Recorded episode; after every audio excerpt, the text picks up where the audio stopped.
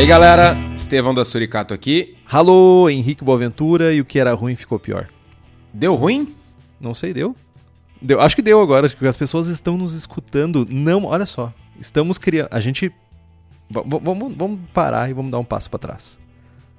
Fazer promessa e não cumprir é a marca registrada do Braçagem Forte. Mas, mas não obstante, porém, nós prometemos que íamos publicar frequentemente a cada 15 dias, na segunda-feira, os episódios e a gente está cumprindo como uma laranja mecânica. E aí a gente pensou assim: já que a gente está nessa função de ser organizado, de ser um profissional, assim, por que, que a gente não pode inventar uma maneira de tentar estragar isso? E tornar o programa semanal. Eu só gostaria de avisar que eu era contra. Sou contra, aliás. Então, mas na verdade ambos éramos contra. Até que a gente surgiu várias vezes. Ah, vamos falar sobre tal assunto. Ah, mas esse programa é muito. É muito curto para fazer um programa do Braçagem Forte. A gente pensou. Então por que a gente não traz todos esses temas curtinhos e faz um programa mais curto? Sem gibberish. Já acabamos de jogar por água abaixo isso, porque a gente tá fazendo gibberish agora. mas por que não fazer um programa curto com temas específicos, curtinhos, que tem início, meio e fim e que satisfaça a vontade das pessoas de nos escutarem semanalmente? Bom, eu diria que a gente começou errando, né? Porque já deu para perceber que a gente não vai conseguir dar-lhe assim, dar-lhe no bucho, pá, Começou o programa e aí, Estevam da Suricato, alô, Henrique Boaventura e nós vamos falar de ah, off flavor. Não, mas esse é o primeiro, a gente tem que, tem, tem que fazer um. Mano, tem que... sério que tu ainda te ilude? então, o nome desse programa é Será que Deu Ruim? Episódio 1. Vamos falar sobre diacetil. Esse. Tu tá ligado que esse nome é muito ruim, né? Porque quando acabarem os off flavors e a gente quiser fazer um programa sobre outra coisa, tipo, deu ruim porque a gente não tem mais off flavor, tá ligado? Aí a gente vai inventar outra coisa. Sei lá, deu ruim, não tenho o que gravar. Entendeu? Ah, Entendi. Ah, aí a gente faz um é, programa sobre piadas. piadas aquele programa. É, um, aquele programa de piadas que a gente ia fazer. Pia, piadas de, de tio, de tiozão, tá ligado? Que ninguém ri. Então, como a gente prometeu que não ia ter gibberish, esse programa vai ser direto ao assunto. Então é para ser um programa Fala curto. por ti, meu querido. Ah, tipo, ok, eu vou falar por mim, tipo, vou tentar fazer minha parte. Eu não posso, eu não posso ameaçar o Kitó remotamente, né? Tá, cara. Primeiro programa da série Será que deu ruim?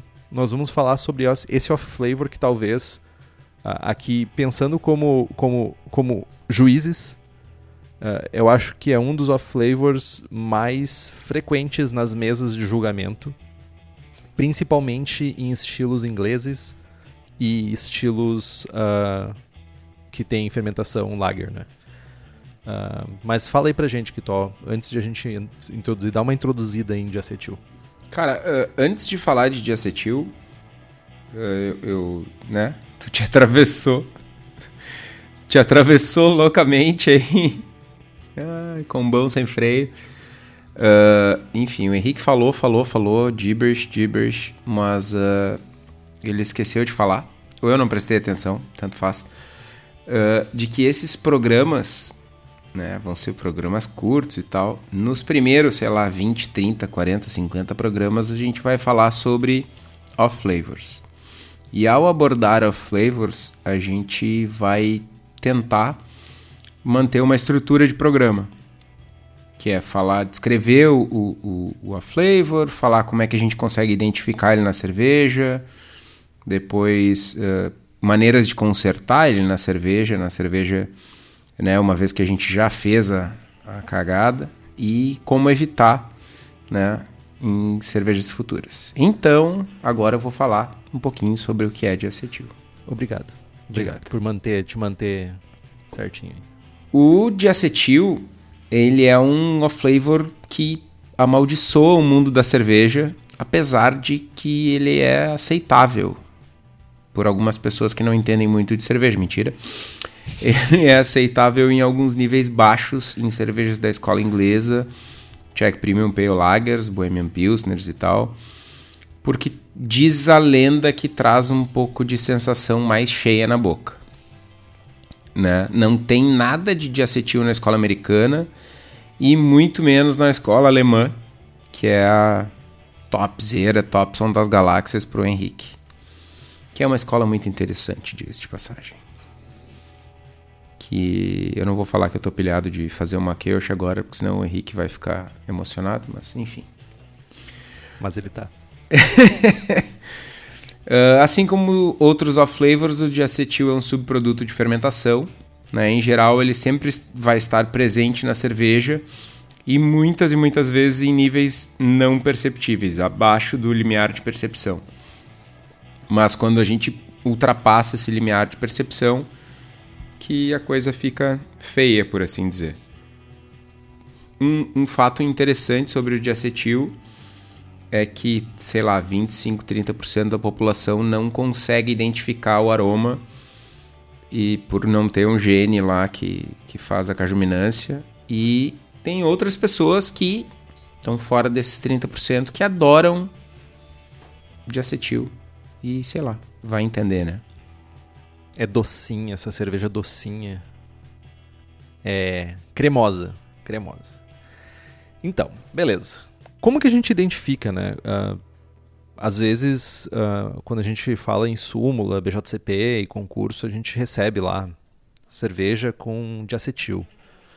Uh, mas a gente prova a cerveja e não sabe exatamente como identificar esse sabor, esse aroma, uh, essa sensação na boca, né? Então, o diacetil ele é ele, ele é bem bem específico, uh, sabor de manteiga, aroma de manteiga, de caramelo amanteigado.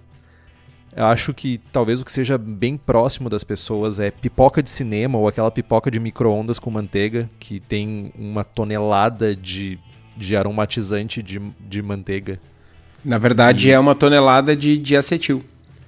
Exatamente. Literalmente. Literalmente. E não as de queijo. A pipoca de queijo faz o teu micro-ondas perder a vida dele, porque tipo, fica tudo com cheiro desgraçado na tua casa. E outra coisa que talvez seja a parte um pouco mais difícil para as pessoas reconhecerem, que é a sensação oleosa na boca, principalmente na língua. Como se tivesse um, uma camada protetora em cima da língua, que quando tu passa no céu da boca, fica oleoso. Fica como. O termo é slick, é tipo escorregadio, como se ficasse. diminuísse a aspereza do, da fricção da língua no céu da boca. A tradução para slickness é untuosidade. É, é, é, é. Golesmento. Golesmento, é. Mas eu tenho, eu tenho uma, uma informação interessante para compartilhar que eu li em algum lugar, eu confesso que eu não me lembro onde, mas eu li, não estou inventando, de que os caras testaram concentrações de diacetil e, e percepção de aroma e sabor de diacetil versus a percepção de, de dessa untuosidade na boca. E os caras chegaram à conclusão de que o limiar de percepção da untuosidade é maior do que o limiar de percepção de sabor e aroma.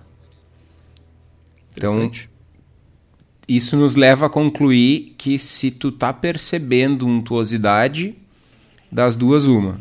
Ou tu não tem a percepção de aroma e sabor de diacetil, ou essa untuosidade vem de outro lugar. Que Porque pode ser gliceróis, é, pode ser muitas outras coisas na tua cerveja, né? Se tu tá percebendo a untuosidade e não tem aroma e sabor, das duas uma, né? Ou tu não, tu não consegue perceber, ou tá vindo de outro lugar. Então, isso, pra, principalmente quando tu tá julgando, e eu já passei por situações assim, de ter uma cerveja e ela tá com esse caráter de untuosidade e alguém fala, meu, tem diacetil, tem uma untuosidade aqui e tá, mas não tem no aroma, não tem no sabor. E agora? Né? É um defeito? Se apresenta como defeito e aí, enfim, gerar toda uma discussão né, em, em torno disso. Porque a untuosidade em si, sozinha, não chega a ser um defeito, né? Definitivamente. A não ser em cervejas extremamente secas. Sim, certamente. Mas, tipo, pega uma cerveja de corpo alto, alguma coisa assim, uma Imperial Stout da vida. Super. Defini definitivamente.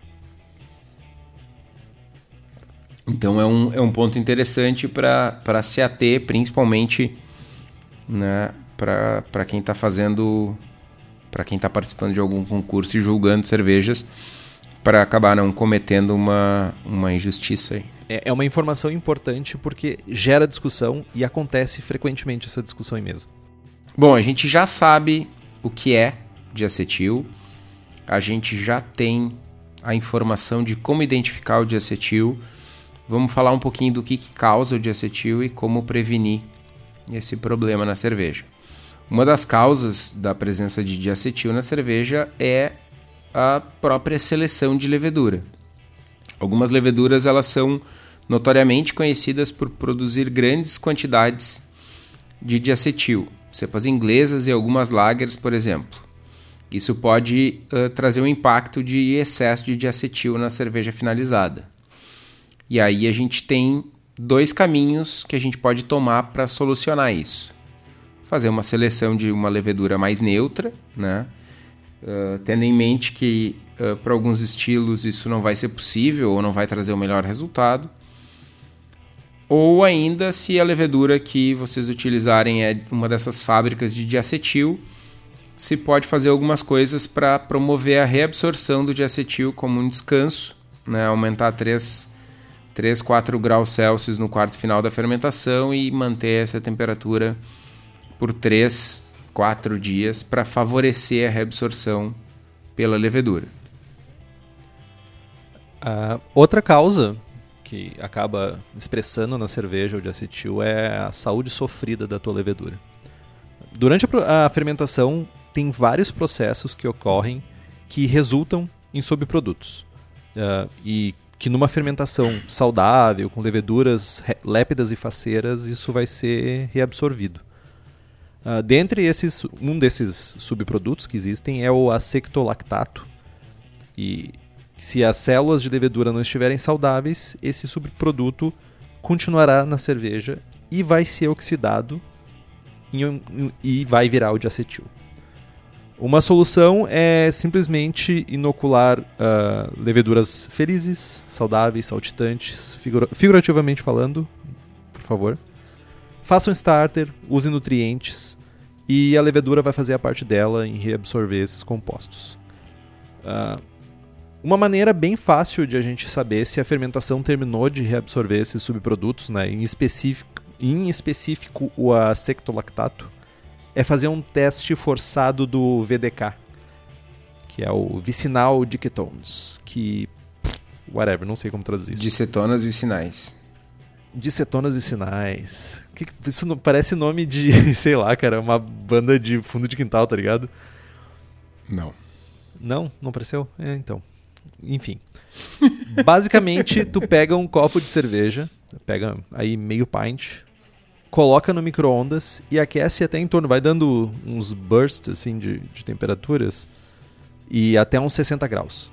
Se ainda tiver o acetolactato na cerveja, ele vai ser oxidado, vai ser forçada essa oxidação e tua cerveja vai ficar intragável de tanto de acetil que vai ter lá dentro. Vai ter um aroma e um sabor de manteiga insuportável, como se tu estivesse fazendo uma manteiga, uma pipoca de micro-ondas. E falando em levedura e seleção de levedura, quem tem as melhores leveduras para o cervejeiro caseiro é a Levtech. São nove tipos de Saccharomyces, oito tipos de bactérias, vários blends, bretas e ainda leveduras específicas para cervejarias. Ainda para cervejarias, a Levtech oferece consultoria em boas práticas de fabricação e controle de qualidade, montagem de laboratório, treinamento de pessoal e ainda o nosso tão desejado banco de leveduras. Procurem a Levtech lá, levtech.com.br e deem uma olhada no catálogo de leveduras. Outra causa de presença de, de diacetil uh, na cerveja é ter uma fermentação descontrolada. Fermentar a temperaturas muito altas para o padrão da cepa pode fazer com que a levedura expresse mais subprodutos na cerveja, assim como uma fermentação onde a temperatura ficou abaixo dos limites da levedura, pode resultar em floculação precoce, não fazendo a faxina dos subprodutos. E a solução, nesse caso, é controlar a temperatura de fermentação de uma maneira a não ter diferenças bruscas. Né? Fermentar dentro de uma geladeira, enfim, com temperatura controlada é o melhor caminho.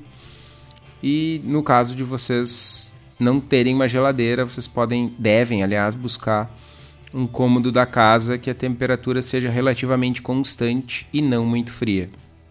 Essa é uma, uma alternativa secundária. Uma outra alternativa também é usar Kveik. E, tipo, aí, azar do goleiro, fermenta 49, 712 e tal. É, e, fermenta no sol, cara. aí a gente começa a entrar num, num, num submundo, um mundo... Submundo. Ele fala de submundo e vai falar dos meus amigos ainda. Olha aí, ó. Que audácia. Aí a gente começa a falar de contaminação. Uh, bactérias as amiguinhas favoritas do Esteban Quitó, Herr Esteban Quitó. Pediococcus pode produzir toneladas de diacetil. Lactobacilo também, mas nem de perto tanto quanto o pédio. Uh, a solução para isso é se por alguma razão tu chegar à conclusão, né, por exclusão, de que o problema é contaminação mesmo, reveja seu processo de sanitização. Uh, importante que toda a parte posterior à fervura né, precisa estar sanitizada fermentador, até os O-rings dos seus post-mix e kegs. Uh, um ponto importante aqui é que se vocês estiverem fazendo alguma sour e tiverem inoculado o pédio propositalmente, uh, sim, vai ter produção de diacetil e a maneira para fazer essa limpa do diacetil é utilizar a Brett. A Brett metaboliza o diacetil e transforma nos ésteres muito malucos. Então, até, inclusive, é, é por isso que o uso de pédio sempre ocorre concomitante a, a inóculo de Brettanomyces. Porque a breta vai dar essa limpada na ceva. Curte uma manteiguinha. Eu ia fazer uma piada horrível de que a Breta curtia no cinema e tal, mas vou ficar quieto. ai, ai. Caralho. Estre estreando Breta. Vá. Não. eu disse que não ia ter Dibbert, eu não disse que não ia ter piada ruim. Bom, meu, eu tava com vergonha, mas não, tu, tu ah, superou. Meu, eu, eu, eu, não tenho vergonha, cara. Outra fonte de, de piada ruim, outra fonte de, de acetil é, são as torneiras sujas, né? O nome de estudo e o pai Jamil já falou, torneiras são nojentas, principalmente daquele bar que, opa, não era para falar, daquele bar que não sanitiza as linhas nunca, mas é. As torneiras são nojentas e podem impactar em, em coisas piores que de acetil, né? Inclusive, uh, certamente alguém já deve, alguém que está ouvindo já deve ter ido naquele bar que o cara toma a IPA, APA, a Keush, a Imperial Stout, todas as cevas têm o mesmo gosto. É gosto de linha suja. Enfim, é triste, mas é verdade. Não, pros, pros, pros cervejeiros caseiros que gostam de encher growlers, por exemplo, direto da torneirinha, aquela torneira que tá, fica pingando dentro da geladeira, ou que fica com as mosquinhas rodeando no seu kegerator, é uma fonte de contaminação essa aí. Cuidado. É. A solução é sempre manter a linha limpa e sanitizada, né? E fazer isso com frequência. Eu sou meio meio neurótico, eu tenho uns tampões pro para as minhas torneiras em casa e sempre que eu uso, ah, enchi um copo, eu dou uma xiringada de de álcool 70 e fecho com a tampa para garantir que não vai vir nenhuma mosquinha, enfim. Ah, mas sabe quem tem todos os equipamentos necessários para montar aquele kegerator, aquele kegerator na sua casa. O Daniel da Cerveja da Casa. Que além disso, também tem insumos, a nossa famosíssima Beer Maker.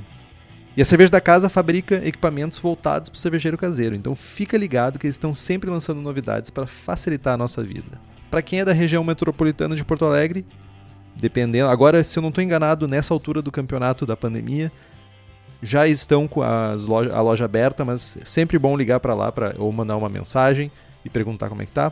Mas o espaço da cerveja da casa fica na rua Paracatu 220, bairro Igária, Canoas, aqui no Rio Grande do Sul.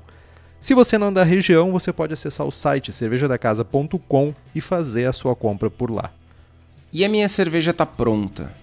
Tomei e tá virada num caldo de manteiga. Tem arrumação?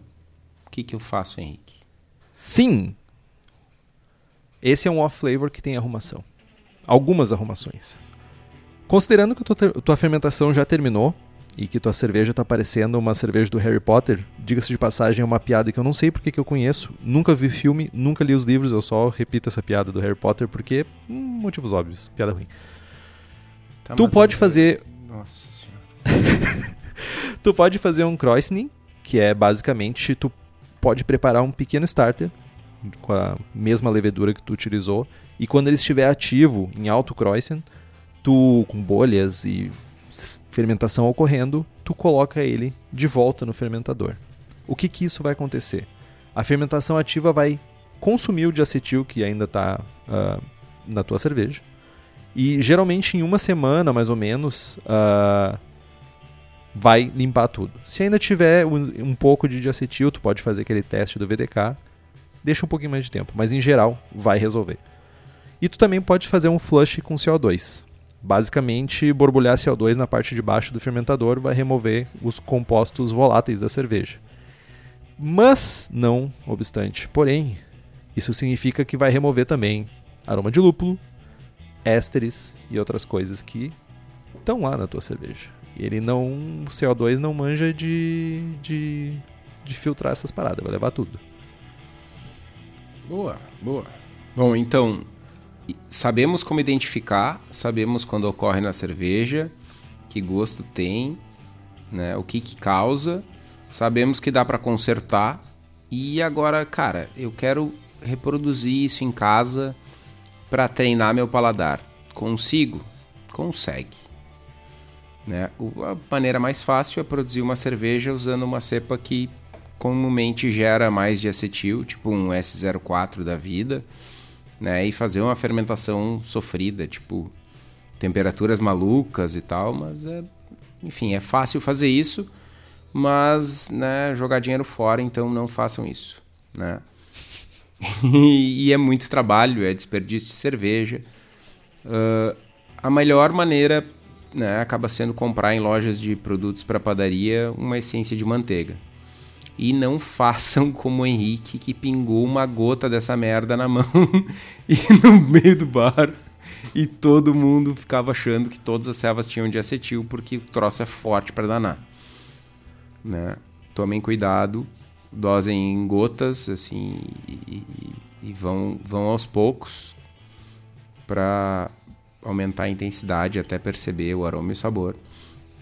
Outra forma também é utilizar esses kits de off-flavor, que já vem com o off-flavor, ah, com o inconveniente de que vocês podem, vocês têm que comprar o kit todo, o que não é uma coisa ruim, na verdade, é uma ótima maneira de treinar, Definitivamente. mas acaba sendo um pouco mais caro. É, em épocas de dólar valendo mais do que barras de ouro. Tá complexo. Tá complexo. Ah, dois livros para você saber um pouco mais sobre off flavors e saber um pouquinho mais sobre diacetil, como combater e como ele, se, ele aparece e como ele desaparece. How to Brew, do Deus Palmer, e Brewing Better Beer, do Gordon Strong. Ele tem uma parte de troubleshooting, de como resolver problemas na tua cerveja, que é bem interessante. E além disso, se você está procurando livros em português traduzidos especialmente para você, a editora Crater tem esses livros. E também tem uma promoção para os ouvintes do Braçagem Forte. Todos os livros da editora com 10% de desconto usando o código Braçagem Forte tudo junto em minúsculas. Você paga mais barato e como sempre nós ganhamos uma berolinha. E se liga que o desconto só é aplicado na loja online da editora, que é editoracrater com k.com.br barra loja. O link está aqui no post. Berolísticas. É, o Berola virou um termo, um cunhado. Bom, uh, comprem os livros que estão no post. Nós ganhamos uma berolinha e você não gasta um centavo a mais por isso. Comprem também as camisetas do Braçagem Forte na nossa lojinha. A gente tem a camiseta sem prestígio, a do logo do Braçagem Forte e a nova camiseta Cruzada Cervejeira, que o Henrique devia ter postado já fotinho dela, já tirei umas 19. Mas ele olha pra minha cara e não gosta e desiste Não tirou nada. Mentiroso do caralho. Tirei! Tirei, te mandei duas. Quer dizer, talvez a segunda não tenha te mandado. É, obrigado, continua. De nada. Uh, e a gente tem bonés também. Pode dar uma olhada no. Onde é que tá o link? Não tá no site? Tá no site? Tá no site. Olha aí, ó, coisa linda. E a Ve... quem nos apoia com os. E quem nos apoia com as camisetas é a Versus Uniformes, que além de camisetas, tem camisas polo, uniformes profissionais, jaquetas, moletons e fica lá em Bento Gonçalves, na Serra Gaúcha. Vocês podem entrar em contato com eles através do telefone 54 34520968 ou do site versus.ind.br.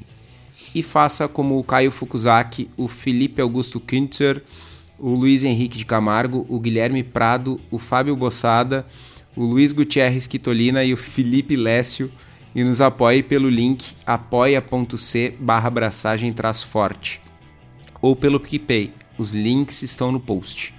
Curtam a nossa página no Facebook, nos sigam no Instagram, assinem o feed no nosso site e também estamos no Spotify, Google Podcasts, Deezer e se vocês gostam do programa e quiserem fazer um review no iTunes, isso significa muito para nós. Compartilhe os episódios com seus amigos, ainda mais agora que tem episódios novos. E se tiverem dúvidas, sugestões de pauta, críticas, quiserem anunciar sua empresa ou seu produto, podem mandar um e-mail para o Henrique no contato abraçagemforte.com.br ou uma mensagem no Facebook. Braçagem forte. Braçagem forte.